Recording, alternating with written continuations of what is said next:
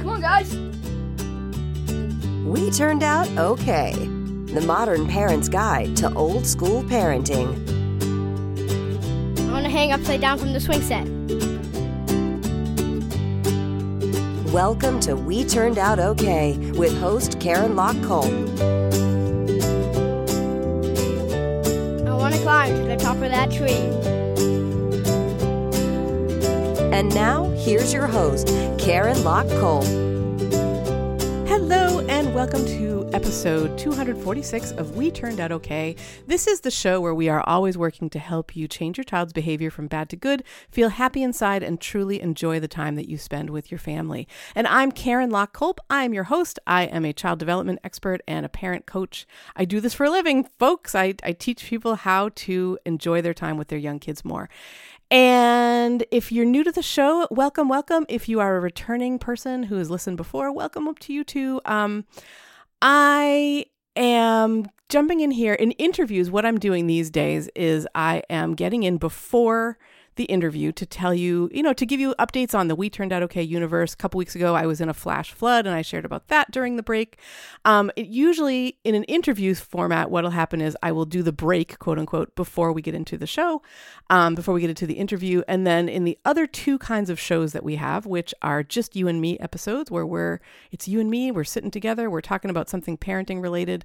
And then your child explained episodes are where we really dig into the minds of our kids and see what's going on in there and what we can, you know, what we can do to make it better, um, or at least to understand. And in those kinds of shows, the break comes where you would think a break would come, sort of in the middle, because I want to give you the chance to jump into content right away, and um, and then I, we'll take a break and talk about what's going on in the We Turned Out Okay universe. And the other thing I wanted to mention, just before I get into the content of this break, is uh, if you're not into breaks, skip it. Go ahead, right right to the interview. I like. I don't want this to impede your uh, learning, your sense of fun, your your momentum. Like um, if you want to stick around and listen to what else is happening in the We Turned Out Okay universe, that's awesome. But if you don't, um, do it your way. Like I always wanted to be a person. Um, so put it this way: I love when you open up a book and it says how to use this book, and basically what it says is, uh, read do it, read it in any way you want, open to whatever page, whatever chapter attracts you. Like that's the kind of um person I am. I also love when they say like, you know, for the best results, you may want to try this, but like it, it, bothers me when somebody like it just gets my back up, right? When somebody says to me, "You must do it in this way. There is no other way." So, um, you know, so think about that. You can listen or you can skip on ahead to Diane Hessan. I mispronounced her name. I did. I've I had only ever read Diane's last name, um, so I I feel really bad about that. I I um I kept pronouncing it wrong. And um, it was only, she was so gracious about it. It was only at the end of the show that she said, you know, it's, it's actually pronounced this way. And so, anyway, I'm pronouncing it right here. So, Diane, if you're listening, uh, I apologize again. And, um, and now I'm pronouncing it right. It's Diane Hessan.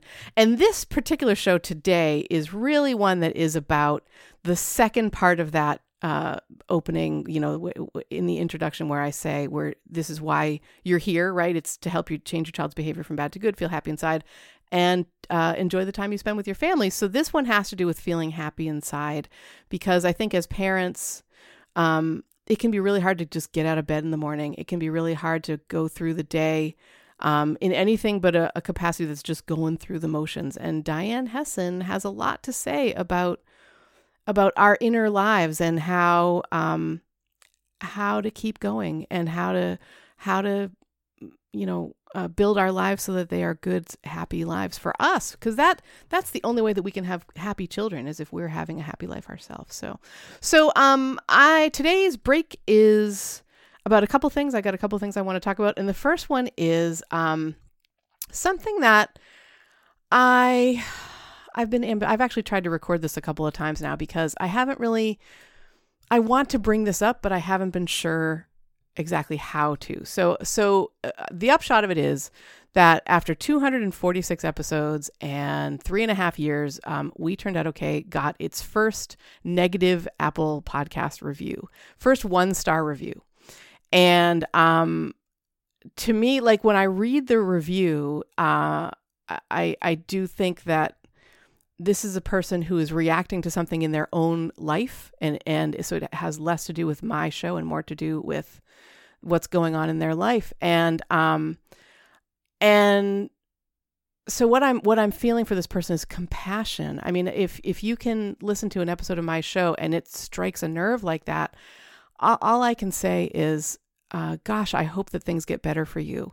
Uh, this particular uh, review was about the um, the the episode I did on corporal punishment, and so clearly this is something that this person feels very very strongly about, and um, so I do feel a lot of compassion uh, for you and uh, if you're still listening, which uh, you know I'm not sure why you would, but if you are still listening, um, I, you know I, I hope that that things get better for you and that I can be helpful in some way for that. And and the, I guess the other reason I wanted to bring it up, so I did want to say that, um, but then the other thing I wanted to say was, um, it it I took a hit reading this review, and um, I I am sad about that. And so if you I wanted to ask you if you if you do like the show and you like what I am um sh- what you know the advice that I share and and and you know the format that so I I've always I've always in all of my life worked to make the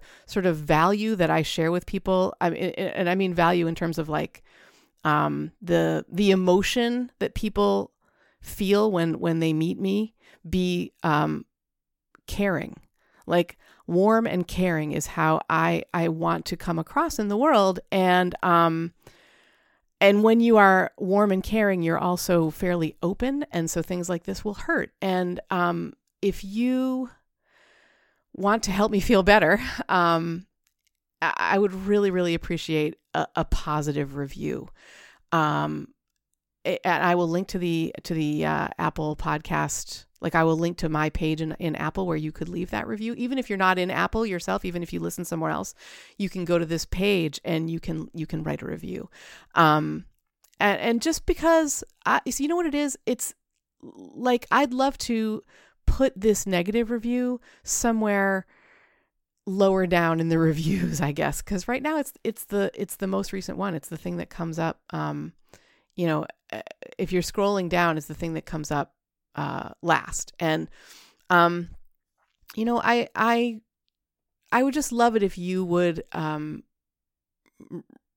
return my caring and kindness um, eh, with with some sort of caring and kindness of your own. And and you know what? If it isn't if it if it's just too difficult for you to get into Apple or whatever, I know this is really really frustrating. But just reach out to me on on the Facebook page or drop me an email, Karen at WeTurnedOutOK.com, or if you're in our Facebook group or if you are an NPC member, um, just if you could just give me a pat on the back or you know a, a a quick hug or whatever, um, I would really appreciate that. Appreciate that. Just like I would appreciate if you if you could, you know, if you found it in your heart to leave a positive review um, on the show. This is how people find the show as well. So, um, so that one negative review has made the show take a hit in terms of rating, num- you know, like the number of stars, and um, that's not what I care about so much, except that it it means that maybe Apple won't show it to as many people. And so if we could work together to like make that be better, I would really, really, really appreciate it. Um, and and yeah, that's I guess that's all I have to say about that. Um, and so so thank you for for doing that. If you know if you can find it in your heart to do that. Um, so some other things I wanted to talk about on this break are let's see. Oh, so coming up on I am interviewing, I am working with a, a friend of mine, a really close friend who is also a colleague. Her name's Trisha Tomaso. She has a master's in special education. She's been a veteran preschool teacher now in the in the same school where we used I used to work there too. So she's she's I was there for all of my teaching life and she's been there for the last 20 or more years of hers. And um she is coming on the show. She's going to be, I'm going to interview her on October the 20th. And what we're doing is we are inviting your questions. So if you've got any questions at all about parenting, about children, about development, about school, about working with school, about anything like that, um, send your questions to me, Karen at WeTurnedOutOK.com, or go to the contact page, um, or in the Facebook group, or on the Facebook page, anywhere you can think of. Um, and I will be posting uh, like a link that basically says, you know, uh, maybe so in Facebook, not so much a link, but like a, a post that says, "Hey, you know, do you have a question for a, a, a really super qualified preschool teacher? ask it." You know, and um, so you can ask there. You can, as I said, you can email me. Um, we're hoping to get some questions. This is probably going to be a repeat segment.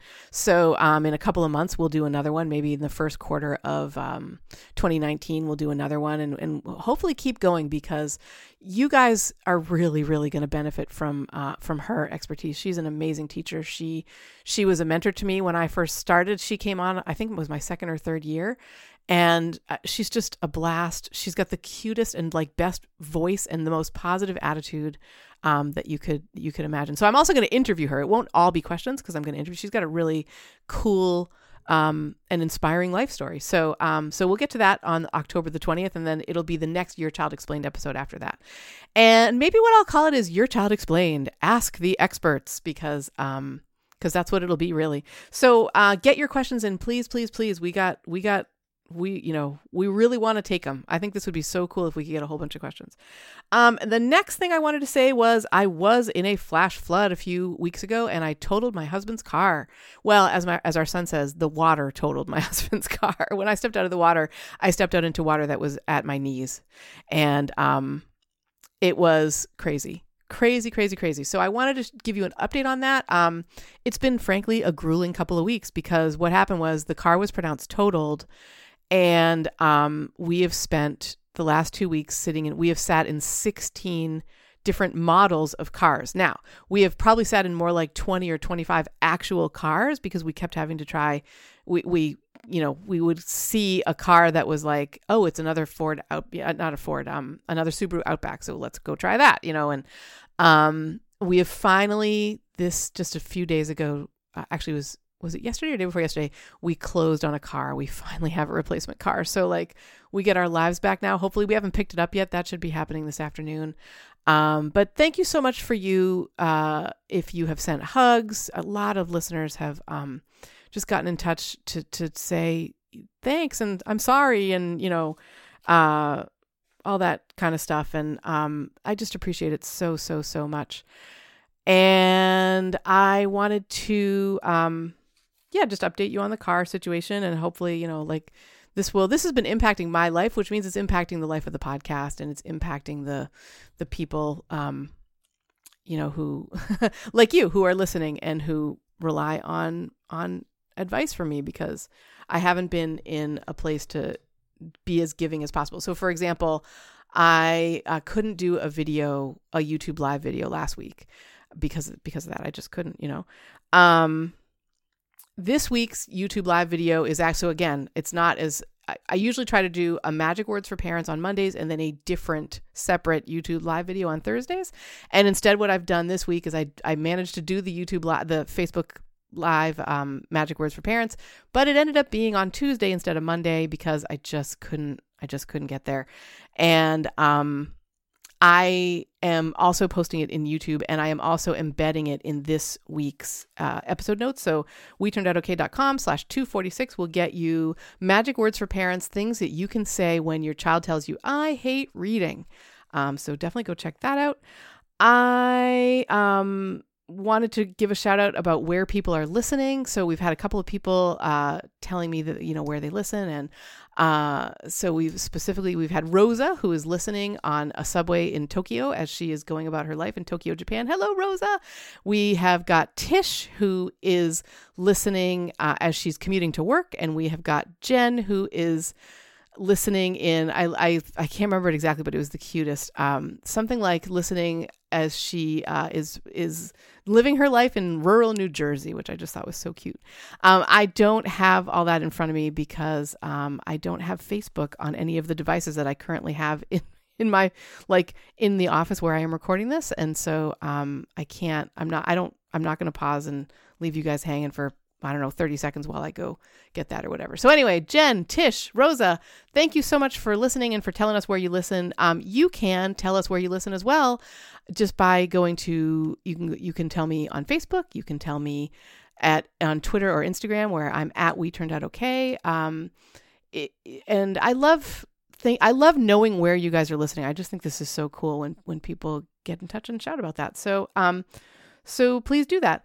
I um wanted to last couple things uh I wanted to just give you an update on um, that what I something that I have been working, I've put all of my blood, sweat, and tears into. While this whole car thing has been going on, I've also been building this this other thing, and it's complete and it is ready for you to go and check out. It is a course called Successful Potty Training Under Pressure, and it is for you if you have a child that you you really want to potty train that child and they are just not cooperating um, if things are getting real in terms of like you've got uh, a, a, preschool situation where they might get kicked out of school. That actually did was happening to um, one of our ninja parenting community members, and that's actually was the inspiration for the whole class. I needed.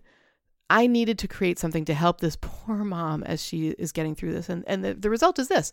So um, you can go to weturnedoutokay.com slash potty course, all one word, uh, to check that out. And I really hope you do, especially if you're if you're struggling with with this with this a part of life. um, the other way that you could, the other thing you can do if you want to kind of try before you buy is you can go to weturnedoutokay.com slash potty and sign up for, uh, I will share with you lesson one, free and clear. Like there's no strings attached, just lesson one.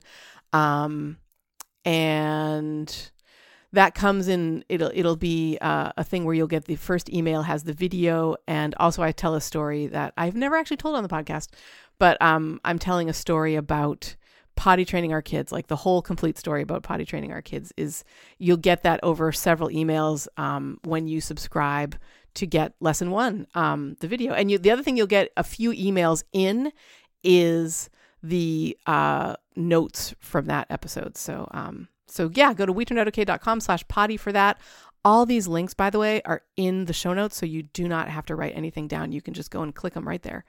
Um, and then the last thing I wanted to say was a super huge thank you to Ninja Parenting community members and Patreon people.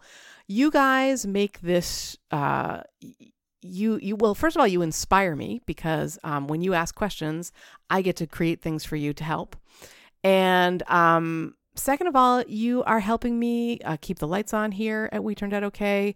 Um, that includes things like I just was able to get the first office chair I've ever purchased. I've been, you know, uh, making my giving myself a like a sort of cramped and uncomfortable sciatic nerve pain kind of feel um, until just a few weeks ago when I was able to purchase an office chair, a real, honest to God, beautiful office chair that I'm so comfortable in. It's a bit like a dream, really. and it's possible because of Patreon people and NPC folks. And uh, I just, I'm so, so, so grateful to you. Um, I am, if you want to become a Patreon patron, uh, or an or a Ninja Parenting community member, but particularly Patreon patrons, I'm thinking about this because you can join Patreon at like for as little as two bucks a month, and um, I am when you are supporting me in this way, you know, through Patreon or through Ninja Parenting community. I am saying thank you by putting you into the I'm I'm to all the sponsors are to be in the upcoming Your Child Explained book. Um, so that, you know, in the hard copy of this book and in the ebook, your name will go because you helped create that. You know, you're you're a sponsor for um for We Turned Out Okay and also for things like videos and, and podcasts and books. And so, as a thank you, I am putting everybody's name, all of my Patreon supporters and Ninja Parenting community members, into this book. Um, there's going to be a special like uh, page with you know so you're in the credits of of the book. So if you want to be one of those people, go to we turned out weturnedoutokay.com. No, actually don't. go to patreon.com slash weturnedoutokay. And not only will you get to be in the credits of the book, but you will also get um, benefits that regular listeners can only dream of. Um, things like I just recorded a, a an extra Magic Words for Parents video which that's the two dollar a month level. Um, so when you when you subscribe to that level, you get an extra Magic Words for Parents every month. And this one was all about, I believe, I just want to get this right. Hold on, I'm gonna I'm gonna grab something right over here.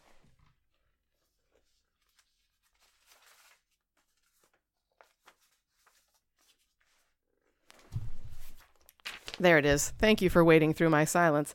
Um, so I had to grab something quick just to let me know what what I actually did that because I didn't want to say the wrong thing. So it was what to say when your when your family has lost a beloved pet. So these are extra magic words that you can say when your family has lost a pet and um, you're super sad about that and uh, or your child is even if it's like a goldfish that you didn't care too too much about but there there's a very specific set of words you can say to your young child. And so um, that's what this month's extra magic words for parents was in september. There's always a new one coming up you know each month. So i haven't recorded october yet but i will by the end of the month.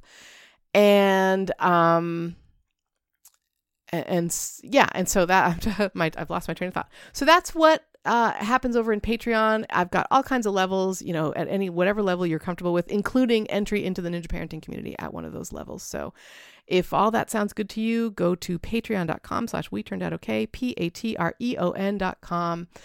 And the last thing I want to make sure to mention is that Magic Words for Parents is off this week. So on the 8th, which was Columbus Day, um, I'm not, I, you know, I'm, I'm not able to do it on that day, but it'll be back. So that was yesterday if you're listening in real time and it'll be back next week, which is the 15th of October.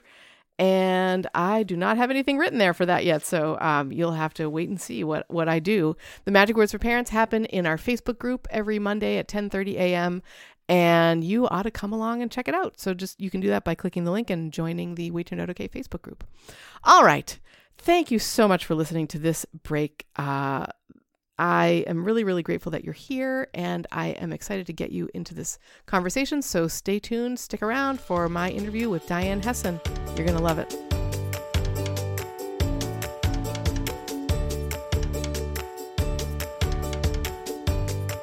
Today's guest brings a lot to our conversation. She raised kids while working full time. She's an entrepreneur who has started and worked in several different companies. And recently, she's worked on a prog- project that when I heard about it, I knew I needed to get her on the show. Today's guest speaks with voters from across the political spectrum frequently, and she shares what she's learning from them in her columns in the Boston Globe. I can't wait to dig into all of this and more with today's guest. Ladies and gentlemen, please welcome Diane Hassan. Welcome, Diane. Hi there. Nice to be here. It's, it's, great to have you. So the first thing actually that I wanted to bring up is is you um did you start help start the the company called C Space? I was the founder. You yes. were the founder of C. So I don't know what C Space does and I would like to talk about that soon, but I you held uh, a couple of hub weeks ago, like so two or three years ago, you guys had a storytelling event, and I was one of the storytellers in that event and it was oh, that's amazing. super fun. It was such a blast. You must be a great storyteller because we had a lot of people applying, and I guess there were like semifinals and quarterfinals, yeah. and you know, we got to hear all the best people. I mean, not to toot my own horn, but I have won two story slams, and uh, you know, participated in. Um, several se- a couple semifinals from winning those and then uh, i'm now uh, like a a speaker, like a I, I professionally tell stories um, in a couple of different organizations. So I actually got to tell before they went on TV. I got to tell at WGBH Studios, which now they do the, it's televised the stories from the stage. But um, I had a ball. I, I told just before that happened, but it was such a good time. So um, yeah. So so what do you do at what did what did C Space do? Like how did you, what did you found it for? Well, you know, um, when I found the company, and it, it still is around. Yep. It's just that I decided to turn the reins over to somebody else and move on and do some new things. So think about it. It was 2000 mm-hmm. and the world was changing. I mean, it, it's actually hard to imagine right now that it was only 18 years ago, but mm-hmm. there was this thing called the internet and people were starting to use it. And the pundits were talking about three ways that the internet could be used content, commerce, and community. So, content meant you're not going to believe this, but someday in the future, you will never need an encyclopedia. I mean, you're going to have all the information in the world at your fingertips. And of course, that pretty much turned out to be true. Yeah. And the second C was commerce, which is that we're going to buy stuff online. And uh, for your listeners who were around then, you'd remember people were talking about bricks and clicks. Yeah. Like Walmart.com will be bigger than Walmart. And why would anybody want to ever go physically shopping again? That turned out not totally to be true, but of course, if you just look at Amazon and how that's changed our lives, you see that commerce. And the third C was community. And community meant that people were going to have conversations with each other mm-hmm. and interact online. And at the time, most of us were doing that largely. You know, we all had AOL accounts. We were in chat rooms or Yeah. doing instant messaging. There was all kinds of weird stuff like that. Yeah. And I had a theory that conversation would also apply, um, you know, for businesses, for serious purposes, that there would be reasons for people to want to have conversations with each other. And one of the domains where that was particularly the case was in conversations between companies and their customers or consumers. So we built a technology platform that allowed customers to be in continuous contact with consumers so that they could get insight, inspiration, and feedback. Hmm. And that's, That's basically the core thing that the company does Well, is so- to leverage the magic of the internet so that like why would you want to have a focus group and have 10 people sitting in a room for an hour when you could have many many more people connected to you all the time Yeah, yeah, and and put in that context, it makes perfect sense that you would have storytelling events. You know that that and that you would be part of an or, of a of a conference like Hub Week, which is Boston's every year. Boston does a a, a week long celebration of Boston and all the innovative things and you know and people here. So um, oh, that's really cool. I'm I'm glad I I. Uh, I'm glad I got to ask about that. Um, so what what was where'd you grow up? I guess that's my first question.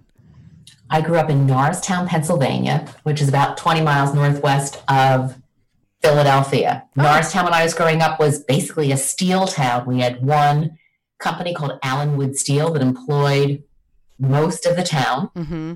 and uh, I went to the local elementary school, junior high, high school, and then I got this weird idea. Well, I, I heard from somebody. I must have looked it up in an encyclopedia when we had those, but I heard that there were tons and tons of colleges and universities in Boston, and I just had this vision of Boston being all people who were ages 18 to 22 and decided I wanted to come up here and I've had a couple of departures from the city, but pretty much have stayed in Boston ever since.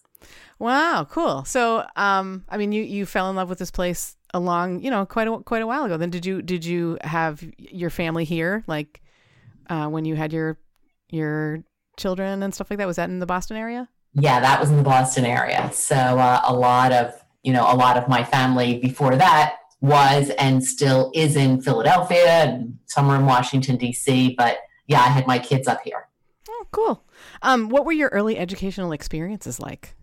Like, Um, well, you know, uh, I think my educational experiences were pretty traditional public school experiences. mhm. Um, I was involved in a lot of extracurricular activities.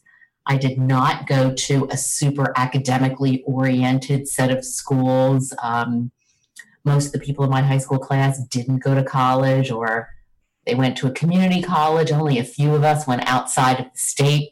In Mm. fact, it's so funny, Karen, because now if I go back to my, I just went to my uh, reunion a few months ago, and it's just not fair because I go back and I see my friends from high school, and they all still live in that area.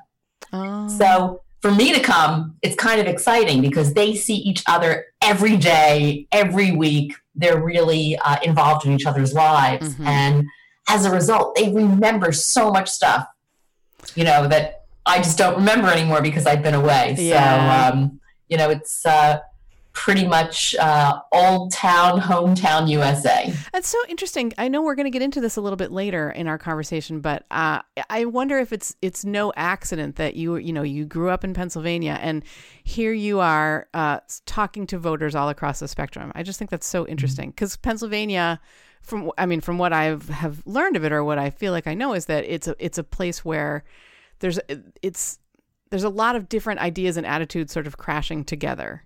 Mm-hmm. Um, people are caught in different economic circumstances and different uh, ideological uh, situations, and and and there's just a lot of, I guess, turmoil. But I don't necessarily mean that in a bad way because, uh, you know, I think things, good things, can be produced from that a little bit or from from discussion. You know, Yeah, you know, um, there's a joke. Joe Biden, who is from Delaware, pretty close to Philadelphia, where I grew up, used to say that geographically, Pennsylvania has two major cities. On the east side of the state, there's Philadelphia, and on the west side of the state, there's Pittsburgh, and in between, it's Alabama. and I always thought that was funny, but it really is true. It's interesting. I mean, lots of states have, you know, a couple of major cities, but it's literally you've got this sandwich of these two major metropolitan areas. And it's actually pretty suburban and even more so very rural, mm-hmm. um, right in the middle of the state. And I think that the implications of that are that it's hard to classify Pennsylvania because you have everything mm. uh, in that state. And uh, there's a lot of pride around that. Yeah, yeah. That's so interesting. Uh, did you end up? Did you end up coming up? Did you go to college? And if so, did you go in the Boston area? Did you come up here for that? I did. I went to Tufts, which oh, is um, right outside of Boston, yeah. For college. And then after Tufts, I went to Harvard Business School, and then I took a job for like less than a year uh, in New York, uh, working for a consumer packaged goods company, mm-hmm. and then uh, I decided to get married, and my husband was here in Boston, and he was in the real estate business. So you can't move buildings, yes, to another city. So I moved from New York back to Boston, and over the years, I've traveled all over the place, especially for business. But I've pretty much been here. Mm-hmm, mm-hmm. And your kids are now grown. You were saying mm-hmm. before we before we got on the call. Yes, and I'm lucky because they're both here in Boston. Oh, so. that's awesome! Yeah, that was going to be yeah. my next question: is do you get to see them frequently? Are you close to them? I do. Oh, that's very cool. I do. For all of your listeners who have little kids, I want you to know that someday your kid is going to call you on the phone and say, Hi, mom, do you want to have a drink? and just get caught up. And it cool. actually does happen. Yep. So. I, I did it with my folks. I mean, I, you know, um, mm-hmm. it's, it's, I don't know how you felt about this, but going from the, from, from being the child and, and to moving into being like the adult parent child relationship, it was I, I mean, it definitely had its bumps, I guess, but I think we're we my parents and I would would all say that we're we're really happy with where we are now. You know, it's it's good. It's good to be able to. My mom, for example, is editing. I'm I'm drafting a book, and my mom is my editor, and um, she is working on her. I think this is her fourth book, and I get to be her editor. So it's just really fun and exciting, and um, a place I kind of never thought I would I would be. And right. uh, I think my mom, when I think about like, what did she model for me? You know, so when I was growing up, uh, we moved from Montreal, Canada when I was three. And my dad, when we moved down here, we had one car. We went from the city. My mother was always a city girl and uh, we were we lived in very suburban, almost rural Massachusetts, and she did not have a car, so she was at home all day. and um, she sort of progressed from that to like she opened a bunch of businesses. She was a caterer for a while. She ran a, a child care center out of our home for a while, and then um, she fell in love with being an author. And I can remember as a teenager being like, why does she have to? Why is she paying attention to all this other stuff and not me? mm-hmm. And and once I got older and realized most teenagers would say, "You lucky." well, right? yeah. I don't want a mother who's completely obsessing over me. I want to feel a little more independent. No, that's that's very very true. But it was more like you know i'm home from school and she or actually this didn't happen with me so much but it happened with my uh, with my youngest brother where she would put him on the bus i was already in college she'd put him on the bus and um she would sit down to write in her you know nightgown at eight o'clock in the morning with her co- coffee. And the next thing she knew, my my brother was arriving home from high school, and and he's like, you know, you're still in your pajamas. She's like, what are you doing home? It's you can't. And she'd spent all day like that. And what happened was like the sort of typical motherly duties or the house homemaker's duties weren't weren't getting done. And and I can remember being like, come on, like I got to help you in this catering business, and I don't. There's nothing in it for me, kind of a thing, except the, except for the whatever the the happiness of helping. But now that i am an adult and i've got one of my sons is 18 he was actually born in 2000 um I, and we've sort of cultivated this relationship all along that's been really good. I think my, my mother as a model for how to like do things besides parenting was a really important important part of my life mm-hmm. you know um, do you have so if you have See, that's how you became a storyteller. I mean, your mother is an author; she's done four books. Now we know where it came from. Exactly. Right? Exactly. Yeah. Yeah. And uh, and God, I remember. It's funny because I didn't think of it this way at the time, but I can remember the pride in her voice when I when I called her up one day and I was like, "So I'm gonna I'm gonna write something. How did you, like, how did you know to talk to the people that you needed to talk to like for example in, in one of her books somebody gets murdered so there's a there's a police investigation. I said how did you find how did you know to go to them and like how did you know what that was like? And she says oh i just called up a police uh, you know station and i asked. I was like wow like it had never Wow, occurred to me that's so magical. I this know.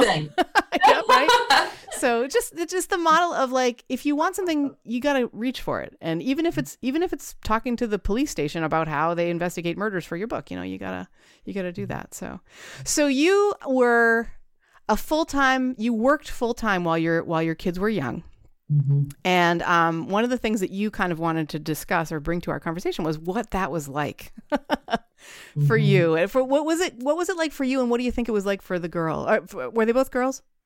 Both girls. Yeah. What was it like for them as well? Well, you know, here's the thing. I don't really know what it was like, um, you know, compared to what it would have been like if I stayed home because I didn't. Yes, true. Um, you know, I think when you're a mom, whether you work or not, you put one foot in front of the other. You know, you read a couple of books, but most of it is improvisation. You know, you do your best. And um, I think, you know, then you have a second child and you think, well, I'm going to have, I've mastered the entire thing now. And then you go, oh, well, this kid is completely different. Yes. So I need new strategies or whatever else. So I think we all figured it out. Um, one of the things that really helped me was I was absolutely crystal clear that I was going to work full time. Mm-hmm. And uh, I see if you're really clear about that, or if you're really clear that you're not going to work full time outside the house, it's actually pretty straightforward because you set up your life then to work that way. Where I Mhm. see friends that are really struggling is when you're trying to do both. You're like doing some freelance work or you're working part time and you're trying to be a good employee and you're trying to be a good mom and you feel like you suck at both. Like them. all of it, right? So um, for me, knowing that I was going to work full time, uh, I set up my life to make it work. Mhm. You know, I I hired um, a nanny. I Mhm. had uh, been in business for a while. I had hired dozens of employees. I thought, okay, this is going to be the most important hire I ever make. Yeah. So I kind of knew how to interview people, what kinds of questions to ask. You know, I mean, I just kind of worked it through that way. And I always had really great childcare. Yeah. I think that helped. I think a second thing that helped is that I had great friends. Mm-hmm. You know, um, I when um, when I talk to friends who are working full time, I always say to them, "Do you have two or three moms who are home, who are your partners in crime?" Right? Yeah. Who like will pick up the phone and call you and say, "You know, there's a bake sale tomorrow, and you know, I don't know if you got the message about it, but I'm making cookies, and do you want me to double the recipe?" Oh, You know, that's awesome. Yeah. You just feel like you're going to burst into tears Yeah. you know you're so grateful and uh, i had moms who would do that i remember once when um, my younger daughter was in junior high and one of the moms whose name is margie picked up the phone and she called me and she said diane you probably don't even know this but amanda who's my daughter and whitney who is her daughter have the worst guidance counselor in the entire school and it's making me crazy so tomorrow i'm going in and I'm going to scream and yell at the head of guidance. And I want to know do you want me to scream and yell for Amanda too? So, of course, Amanda and Whitney ended up having the best guidance counselor in Cool. the entire school, thanks to Margie. And, you know, women doing this, I, I just can't tell you. I mean, there were times when women were so generous to me that I just thought I was going to start crying. Wow. That's awesome. Later on, 10 years later, you hire their daughters Yeah. right? I Yeah. mean, it, it does come around. Um, you know, uh, I with with those daughters of mom and sons of moms who were really helpful to me. I've done career counseling. I've written them recommendations for college. I've hired them. I mean, you know, you just build up this sense of you know wanting to do everything possible at this stage of their life to help these kids in a way where I can Yeah. Yeah. just like these moms did that before. So that was a really big deal. And you know, Karen, I think that um, the other thing that I learned Uh, I actually learned this from an administrative assistant to a client that I had. We stopped one day. He was late in a meeting. She said, You want to grab a cup of coffee? And the two of us were talking about how hard it is to like run out of the house in the morning and try to figure out how do you get dressed and how do you get in the car and what are you doing with your kids.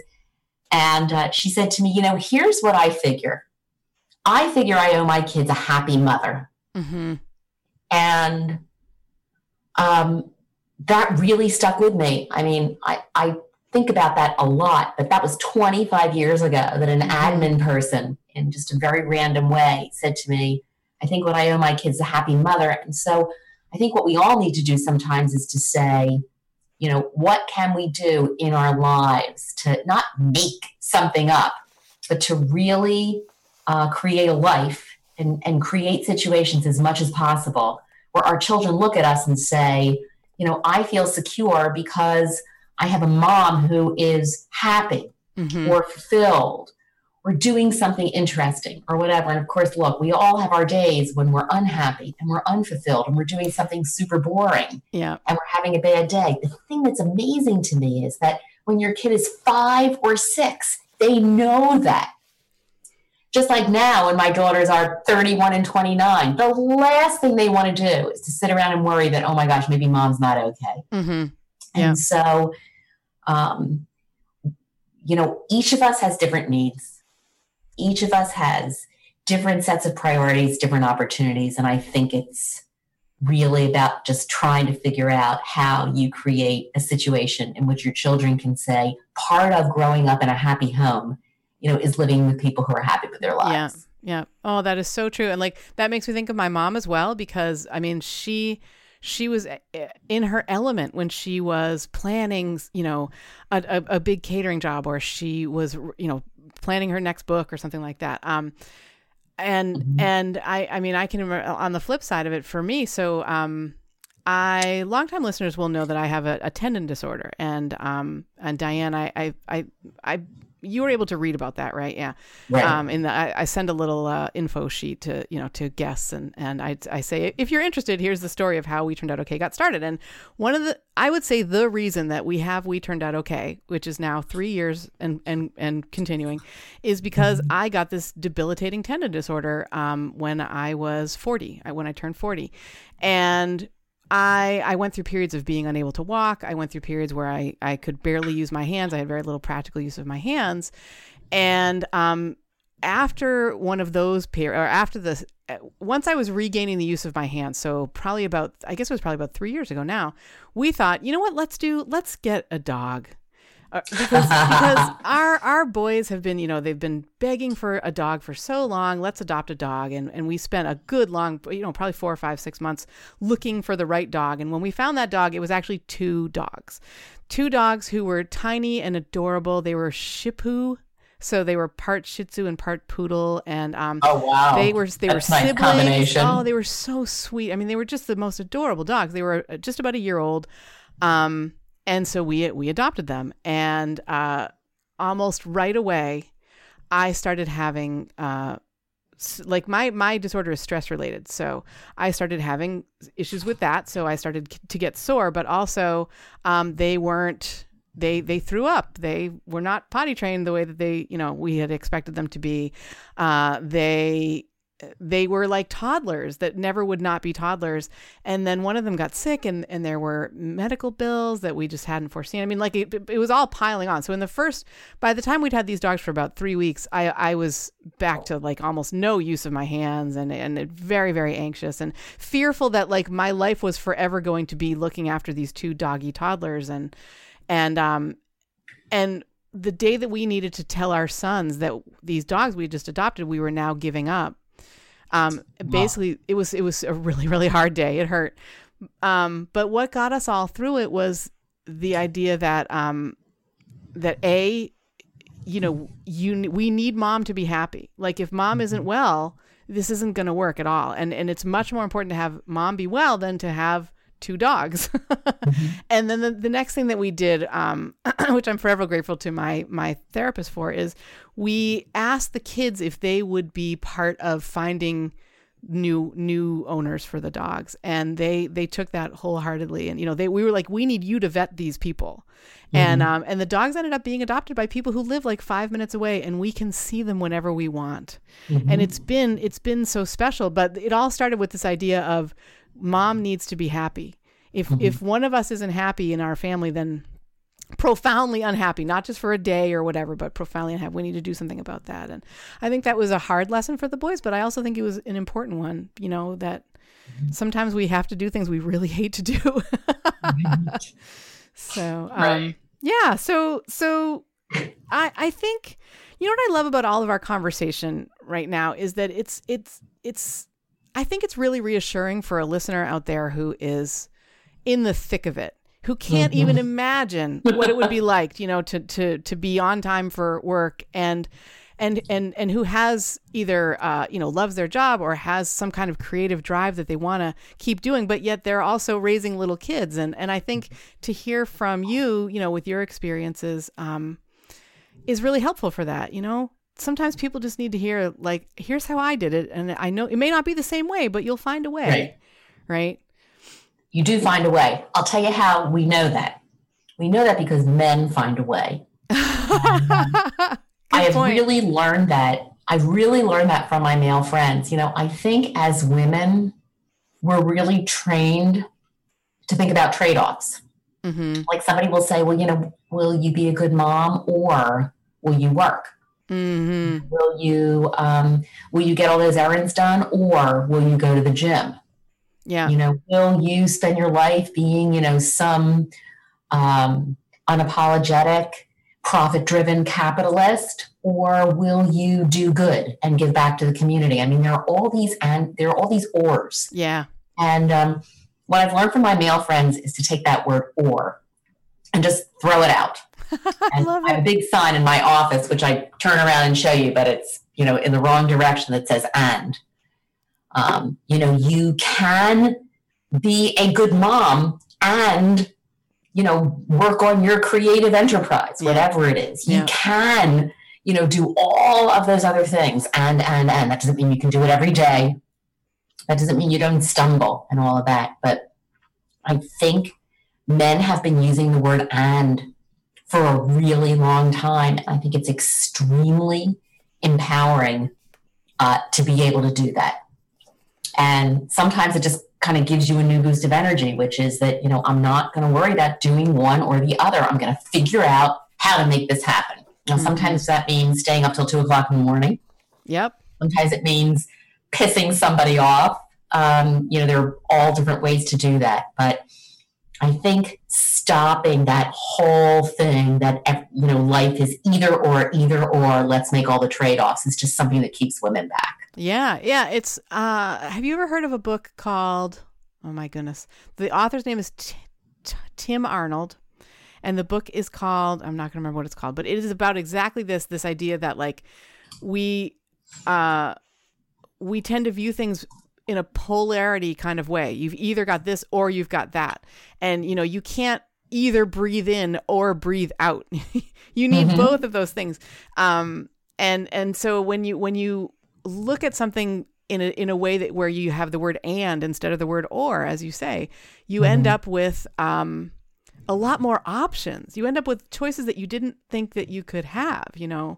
Uh, and just, I mean, just from our own lives right now, like I, I got into a flash flood. I, I was caught up in a flash flood last week during the re- the remnants of Hurricane Florence. And um, after all the terrifyingness was over, uh, you know, and we were we were all okay. I was okay. Everybody was all right.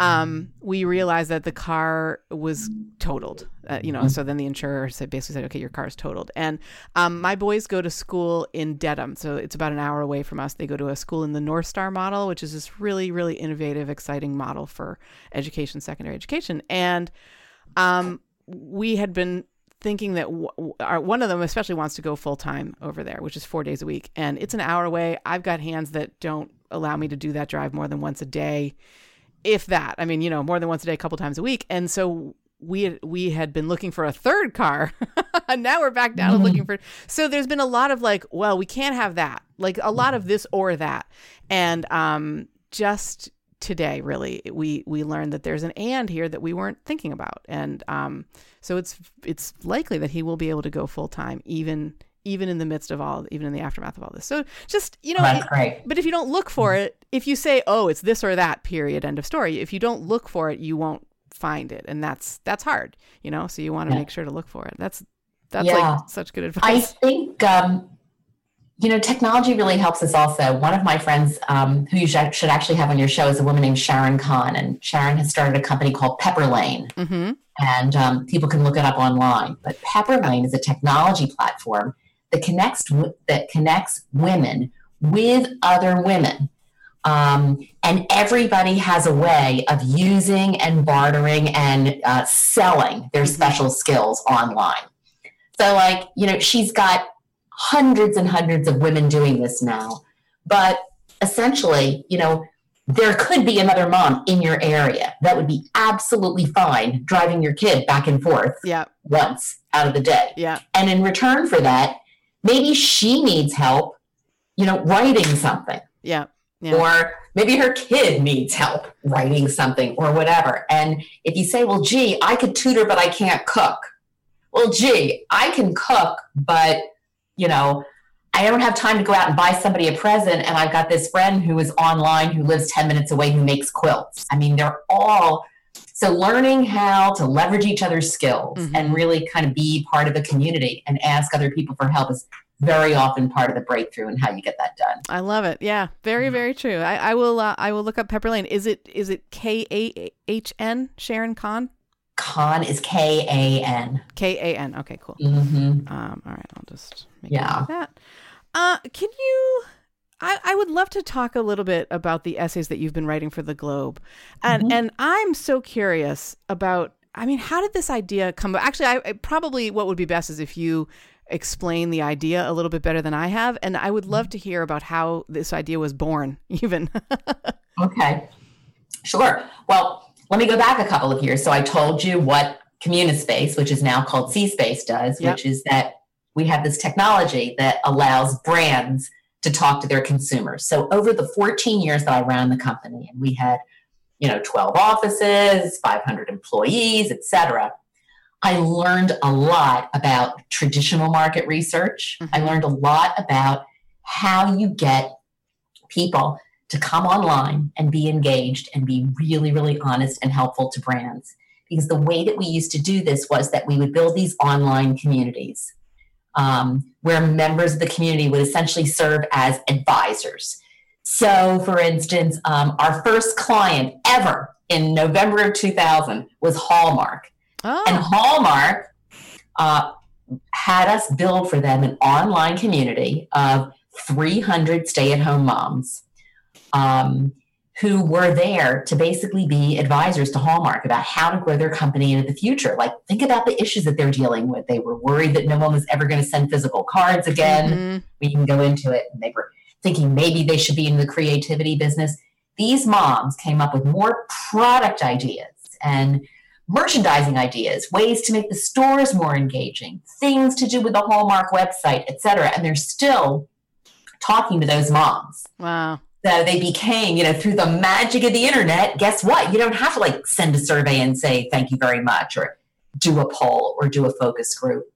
So CommuniSpace now has like 300 clients. They're all mostly major brands, Coca-Cola, Disney, etc. cetera. hmm And they're all trying to understand their consumers. So I learned a lot about how you do that hmm and basically had an opportunity um, two years ago to take what I had learned about understanding consumers and parlay that into um, helping the Clinton campaign understand undecided voters in Mhm. swing states. I have a friend who was high up there. He asked me for some ideas. He said they had a lot of information about what people were thinking, but not necessarily why. And I just started saying, well, you have to do A, B, C, D, E. All of a sudden, there I was, you know, kind of working for this um, uh, for this campaign. hmm So, um, fast forward, I did that for about five months, Mhm. and at the end, I it was extremely fun uh, frustrating at times. There Mhm. are times that I thought I was going to pull my hair out. There are other times it was really fun, but I had not had a lot of experience working on understanding voters. Yeah. So, Yeah. um, learned a lot there. And then when the campaign was over, I thought, okay, I'm going to go back and get another CEO job. And while I was doing all of those interviews, um, I decided to document, to just write down uh, what I had learned. And so I wrote an op ed for the Boston Globe. I said, here's what I've been doing, here's what I've learned, here's what I think it means. And um, you can find that article. It's from uh, November of 2016. It was called Understanding the Undecided Voter. And it was all about how, according to my data, everything fell apart for the Clinton campaign right after Hillary said that she would put half of Trump voters into a basket of deplorables. Ah, yes, the the famous And, basket uh, of deplorables comment. I wrote that article and it went viral. And I think the reason it went viral, I mean, now that I look at it, it was a good article. But I Uh-huh. think the reason it went viral is that the Globe published it the Tuesday before Thanksgiving. And if you think back to that time, that's when everybody was worried about going home for Thanksgiving because they thought Yeah. they were going to get fights with were their going to be relatives fist no matter fights side they and were yeah, yeah. So all of a sudden, I had all these opportunities to go on CNN, MSNBC, talking to national publications and everything. And I thought, oh my gosh, I'm making more of a difference now than I Yeah. did even during the campaign. Yeah. So rather than taking a job, I decided to do this portfolio life where I would uh, join a bunch of boards, which I did do, and spend a lot of time working with startups, which is really my passion. hmm And then I spend about a third of my time. Uh, I recruited an entirely new group of voters. So I now have 500 voters from all over America, all ends of the political spectrum. Wow. I mean, I have people who are still crying that Hillary Clinton didn't win. hmm I have people who think Donald Trump is the greatest president in the history of America Wow. everything in between. Yeah. I've got every state, every age, every ethnicity. And I've been basically talking to all of these people since December of 2016. Wow. And up trying to understand how they feel, looking for common ground, trying to kind of get, you know, to the why of the way they feel. Uh, and these people are unbelievable. They know who I am. They know I don't judge them. Mhm. Um, and uh, I've done about mm, 20, 25 op eds for the Boston Globe, just about things that I think are really interesting that I've learned by trying to talk to voters. But it's mostly because I what, I- what I learned when I was running Communispace about how you understand Yeah. consumers. So what what are some of what are some of the uh the the points or I, I suppose or the op-eds or the columns that that stand Mhm. out for you? hmm Well, you know, I love all my children equally. Of I. Um, guess are there any know, I- ideas, you I think in general, I think that there's way, way more common ground in our country than we would think.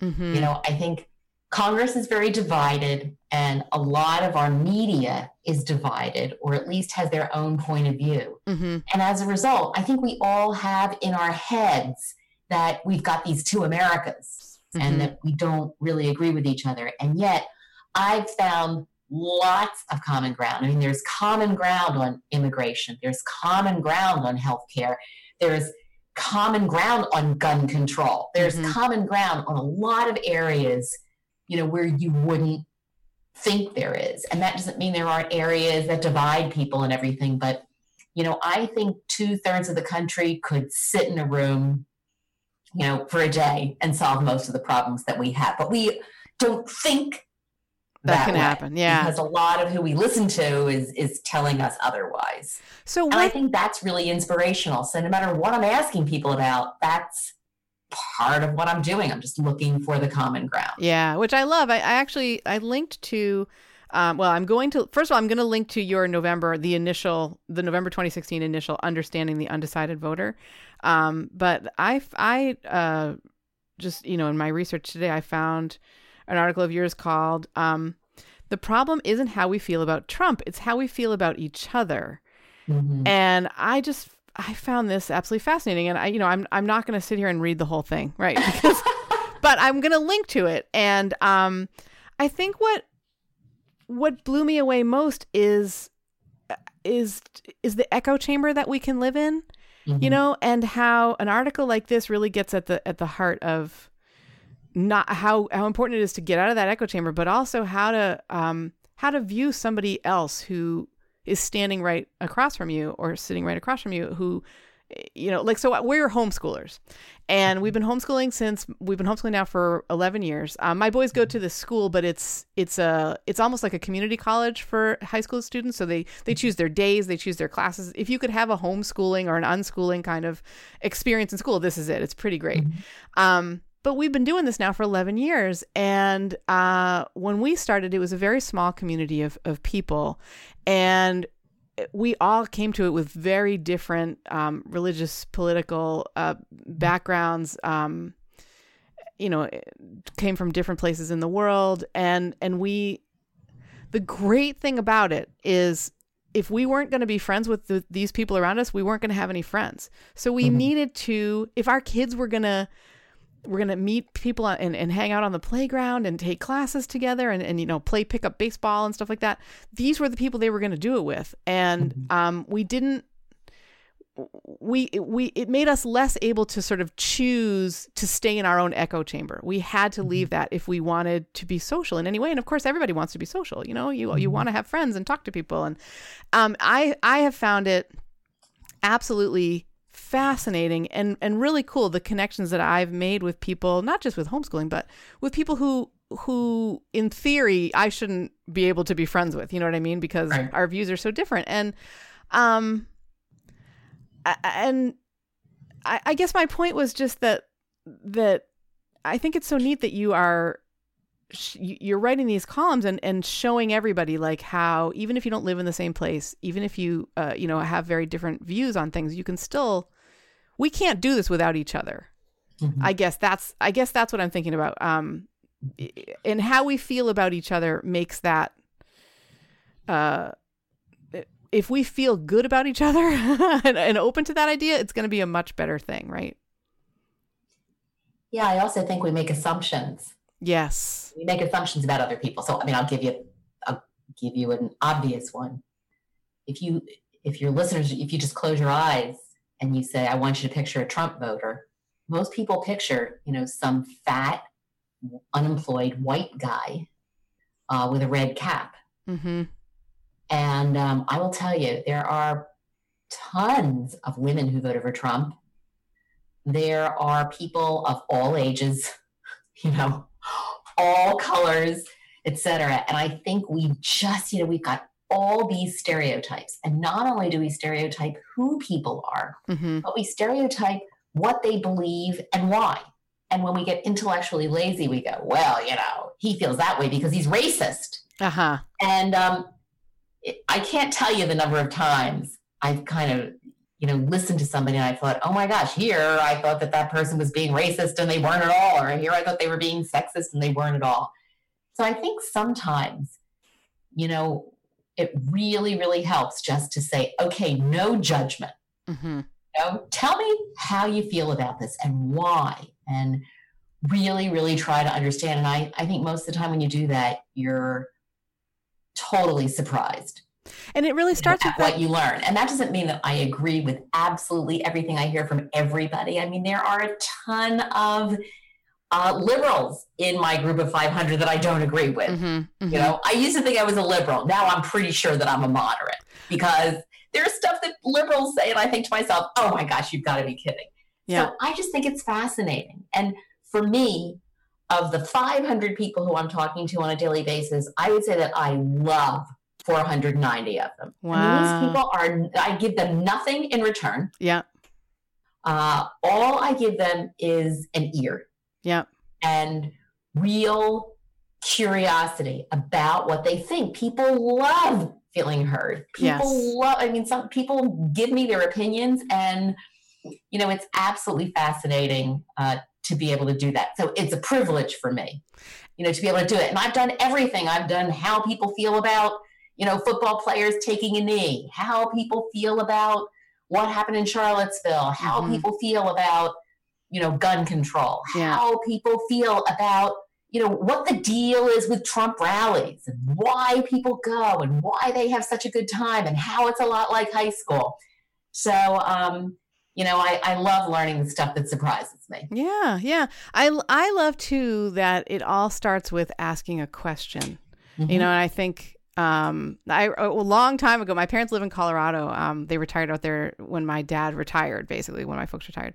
And um there's this like newspaper, it's a free newspaper that you get. I forget what it's I think it's called the Summit Daily. And um there was a column in there by this guy named Biff America, who uh, was a DJ, and he's just he's like a well-known kind of local curmudgeonly, but also like beloved guy. And he one time ran a column while I was visiting, and it was called "Take a Blockhead Out to Lunch." Uh-huh. And the point was, um, the idea was that you know you would.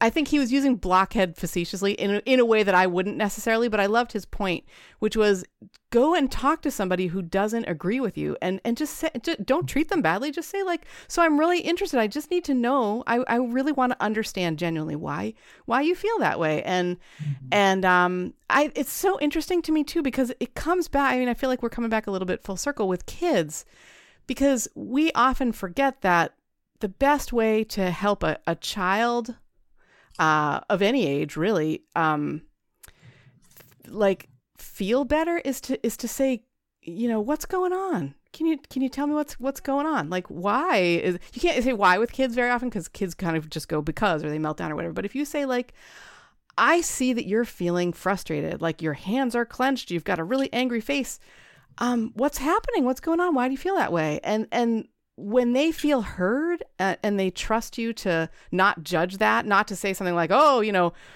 like don't worry about that or uh, or that's not what you should be focusing on or some some typical thing that a parent might say if you can avoid that and and start a real conversation about uh, the whatever is bugging the child then you've got a relationship going that is going to transcend that particular issue or concern Mhm. did, did you Yeah. did you have conversations like that with your daughters Yeah, you know, I think they've kind of grown up with it. I mean, obviously for the for a long time now, I've been kind of in that business. I mean, I I think it's also, you know, most of the time uh, professionally, I've been in the marketing field. And if you think about it, look at how marketers think you're supposed to market. It's like talking at people. Yes. Let's do another ad.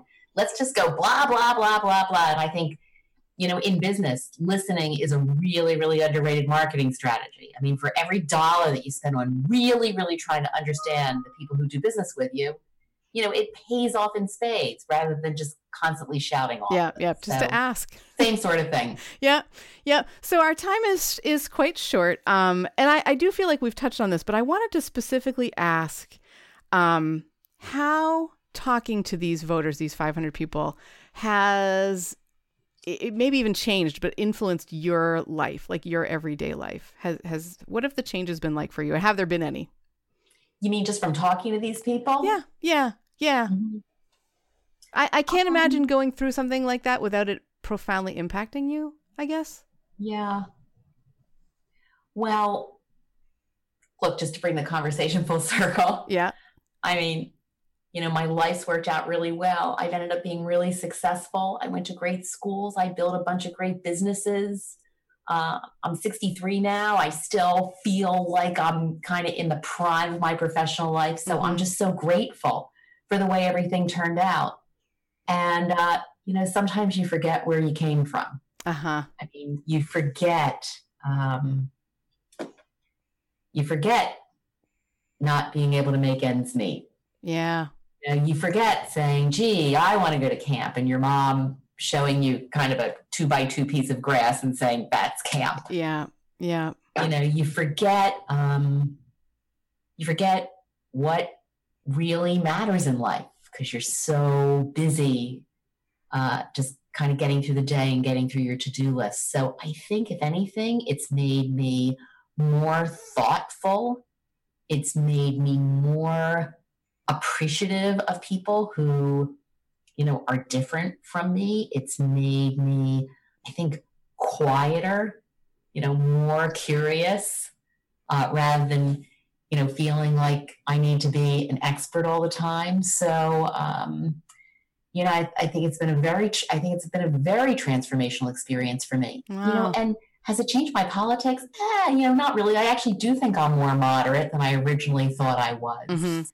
Um, and my voters all know how I feel about things because the only way that they are willing to be candid with me is if I tell them how I feel. yeah, exactly. And um, one of the things I've learned is that although I'm personally not a fan of our president, you have to distinguish between how you feel about the president and how you feel about the people who voted for him and supported him yeah. because everybody has different lives. And the stuff that makes me crazy is like, ah, you voted for Donald Trump, then you must be an awful person. Oh, you voted for Hillary Clinton, then you must be as awful and corrupt as she is, or whatever. I mean, Yeah. how we Yeah. vote is not who we are. Yeah. And I think we forget that in, in, in our country these days. Yeah. So that's what I learned. Wow, that is I I got goosebumps just hearing you oh. talk. I mean, it's so it's so true. And and if we if you think about like where our listener is in her in you know her life or his life, and how you do have we do have these concerns, you know, like and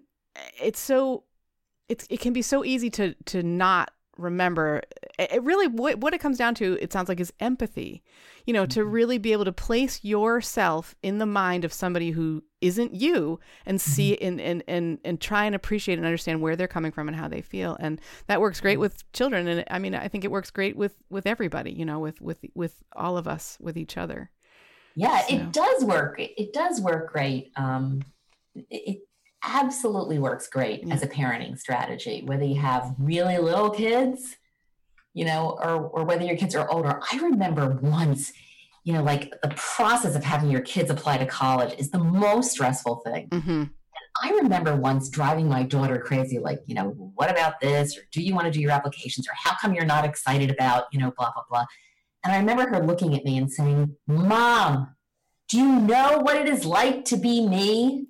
my teachers, my principal, my guidance counselor, my friends, my friends' parents, my neighbors, all anybody wants to talk to me about is college. I'm so sick of it. wow Like if you never talk to me about college ever again, I would still feel so pressured and so Wow. stressed from the entire experience. And you know, I didn't realize that. I was like into my own thing yes where I thought a responsible parent should like make sure that she was thinking about her applications or whatever it was. be on top moment. of this or whatever When in fact, I totally lost how much incredible, totally unreasonable, totally ridiculous, unnecessary pressure she and her friends were under. I mean, Yeah. as it turned out, guess what? Everybody who wanted to get into college got in. It was amazing. Cool. Even if they didn't have good grades. yeah Even yeah. if they weren't perfect.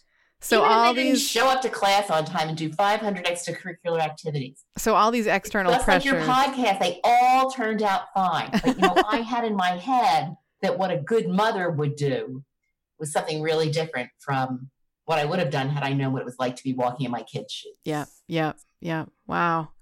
So true. What a what a great what a great lesson. What a great thing to take from our conversation today.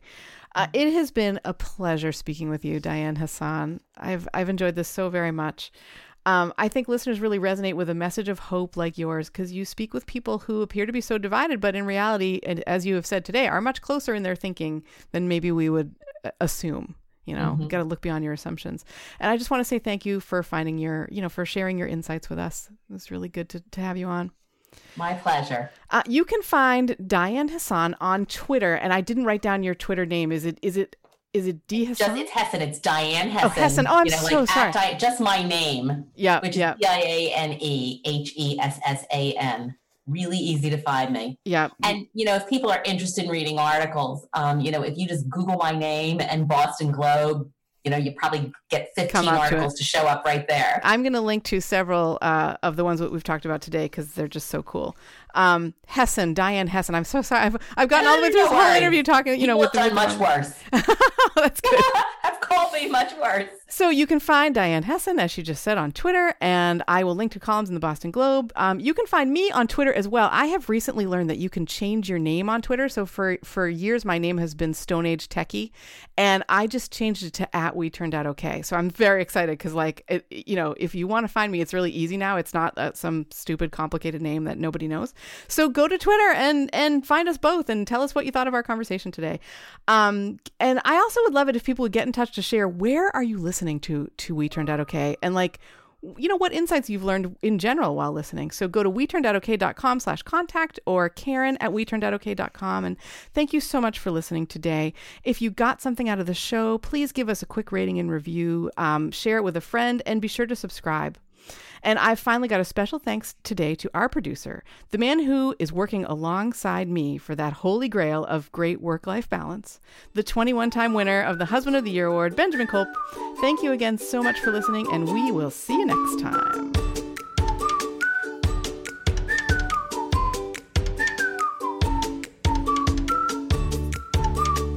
Thank you for listening to We Turned Out Okay. I want to date to Australia. Find us on the web at WeTurnedOutOK.com, where you'll find show notes and more. What do you call cheese that's not yours? Nacho cheese. And remember, we only go around once. To be the best parents we can be, let's relax and enjoy the ride. Want to pee in the woods.